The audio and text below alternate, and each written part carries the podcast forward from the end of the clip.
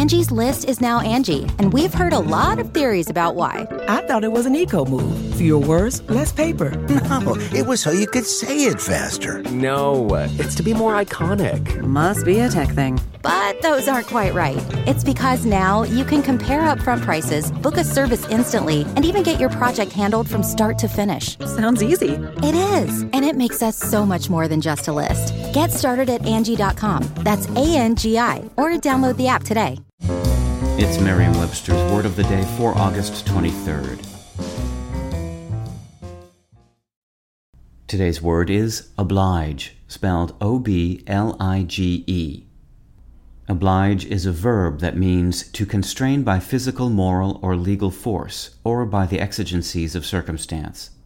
It can also mean to put in one's debt by a favor or service, or to do a favor for, or it can mean to do something as or as if as a favor.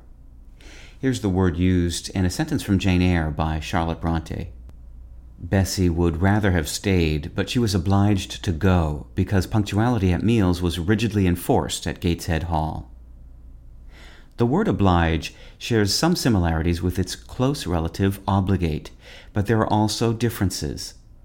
Oblige derives via Middle English and the Anglo French obliger from the Latin word obligare, meaning to bind to, a combination of ob, meaning to or toward, and ligare, meaning to bind, whereas obligate descends directly from obligatus, the Latin past participle of obligare. Both oblige and obligate are frequently used in their past participle forms to express a kind of legal or moral constraint. Obligated once meant indebted for a service or favor, but today it typically means required to do something because the law requires it or because it is the right thing to do. Obliged is now the preferred term for the sense that Southern author Flannery O'Connor used in a 1952 letter. I would be much obliged if you would send me six copies.